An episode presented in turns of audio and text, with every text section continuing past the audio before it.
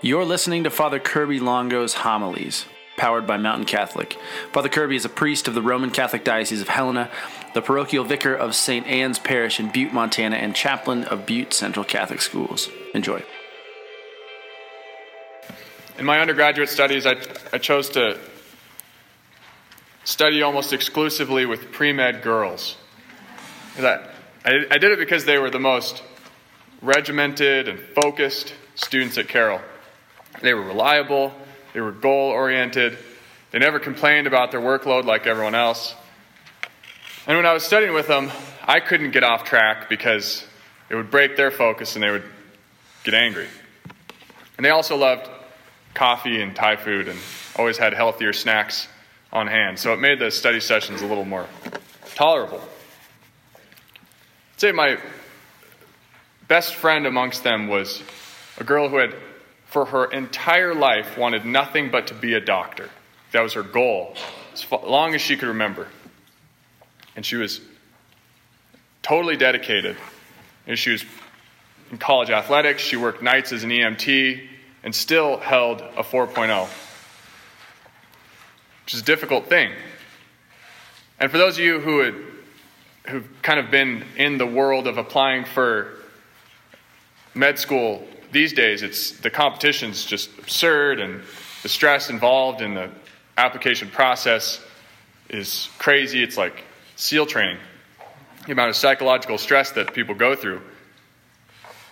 so, after spending her whole life like, hyper focused on this one thing, she took the MCAT and didn't get the score she needed to get into med school. Then she took it again and didn't get the score. And then a third time, still not good enough. So she come to the end of her senior year, and med school is not an option at the moment. And she decided instead to take an opportunity that was given to spend the year in Calcutta, India, serving with the Missionaries of Charity, the, the order that Mother Teresa had founded. She got over there and she was confronted by the poorest people in the world, the poorest of the poor, and realized that she loved them. And it changed her life definitively. So she came back with a totally different perspective an openness to the poor that she didn't have before, and a, and a realization of kind of what life's actually about. She took the MCAT without any preparation, got a 30, and every med school in the nation wanted to have her in their school. I, I tell this story as a sort of lesson in prayer that when that we can so easily become sort of hyper focused on a single outcome as the best possible life for us, and then we focus all of our prayer on that outcome. And we ask God for that, assuming that we know full well what's best for us in our life, and that if God loves me, He's going to make this happen, and if this doesn't happen, that means God's abandoned me. God, however, is the only one who actually knows what our best life is or, or the best possible thing for us. And so he has a totally different outlook on our life. So for my college friend, he knew that if he had granted her deepest desire, she wouldn't have been happy because she first needed to learn that powerful lesson of love and self sacrifice that she learned from the poor. So I think this brings us to the, the gospel today and this and the widow's relentless pursuit of justice. You know, Luke gives us the lesson of the parable before the parable, which is a totally unique thing. He tells us that this parable that Jesus is about to say was about praying always without becoming weary. And it's obvious the judge in this story isn't God, it's, it's sort of an anti God character. He's prideful and conceited and always looking for his own gain. And the widow is well aware of it, so she, so she assails him with, with this demands for justice in her case.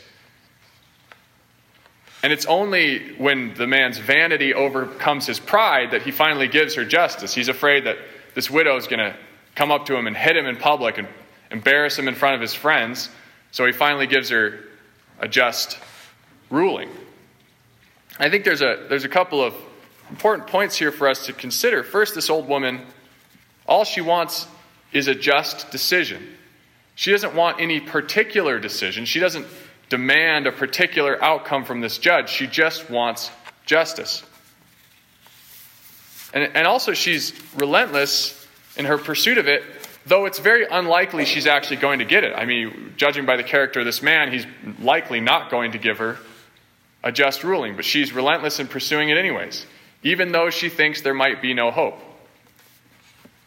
And finally, God makes very clear to us that this isn't the way the world works, that God's actually the judge, and he's nothing like this judge. If, if this old woman can prevail upon this horrible man, then how much more will our prayer, prayers prevail upon a God who is perfectly loving and perfectly just? So we're called to, to pray without growing weary that, that God might work his will in our lives, that we might be open to that. Because if we seek something from God in prayer and it doesn't happen right away, then we keep praying. And if it continues to not happen, then we ask the Lord why. Does He have something different planned for us? Does He have something better planned for us than, we, than what we wanted? There's a reason why He isn't answering our prayers, and He will reveal that reason to us. And our attitude matters in all this. We, like, we have to be open to the idea that God's perfect plan may differ significantly from our plan for our lives. For a guide in this, I want to look to. So, St. Ignatius of Loyola wrote in, in the spiritual exercises, which is basically a 30 day retreat that all Jesuits would go on in their training and formation as Jesuits. The very beginning, he has what's called the first principle and foundation. And the first principle and foundation is a guide to how we ought to live our life and how we ought to pray. And we don't have time to go through the whole thing here. You really spend like three days on it in the retreat. But I want to look at basically the last line of it. And in that, Ignatius is talking about sort of abandoning ourselves to God's will. And he says this As far as we're concerned, we should not prefer health to sickness, riches to poverty, honor to dishonor, a short life or a long life to a short life.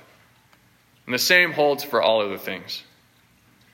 That's a difficult prayer to pray that we could be indifferent to those things. Those are what we consider the most important things. Like for me, maybe riches and poverty, I don't really mind that. You know, long life, short life, if I die young, it's not a huge deal. But I am attached to my health. You know, it's like if I'm going to die young, I want it to be quick. That's kind of my attitude. but but the, that's what Flannery O'Connor always said. I think I could be a martyr as long as it was quick. You know, uh, so that, but I'm, I'm attached to my health. And I think I'm also attached to people's opinions of me.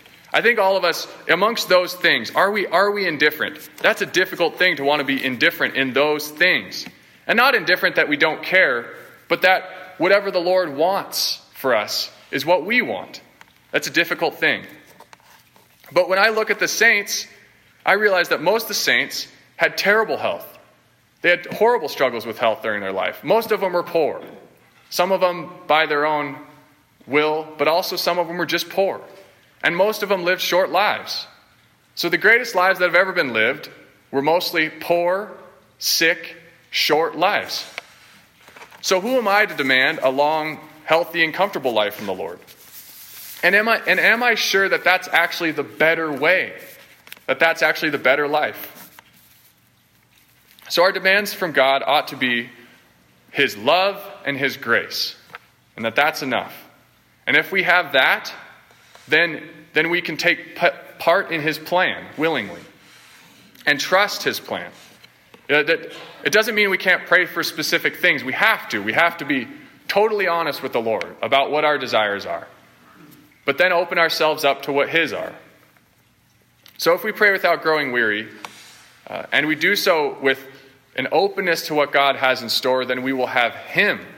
And that, in the end, is the only thing that matters, is to have the Lord. If I have Christ as my friend, then a cancer diagnosis goes from a sort of life destroying judgment to an opportunity to show the world how to suffer joyfully, which is something we just don't see often enough anymore. There's a young woman named Chiara Badano. She was diagnosed with bone cancer when she was 16 years old. And she, when, when she heard the diagnosis, her answer was, It's for you, Jesus. If you want it, I want it too. She lived with that bone cancer for four years and died. So she died when she was 20 years old. And four years with bone cancer is brutal. It's one of the most painful cancers. Uh, she's a blessed, about to be made a saint. Beautiful life.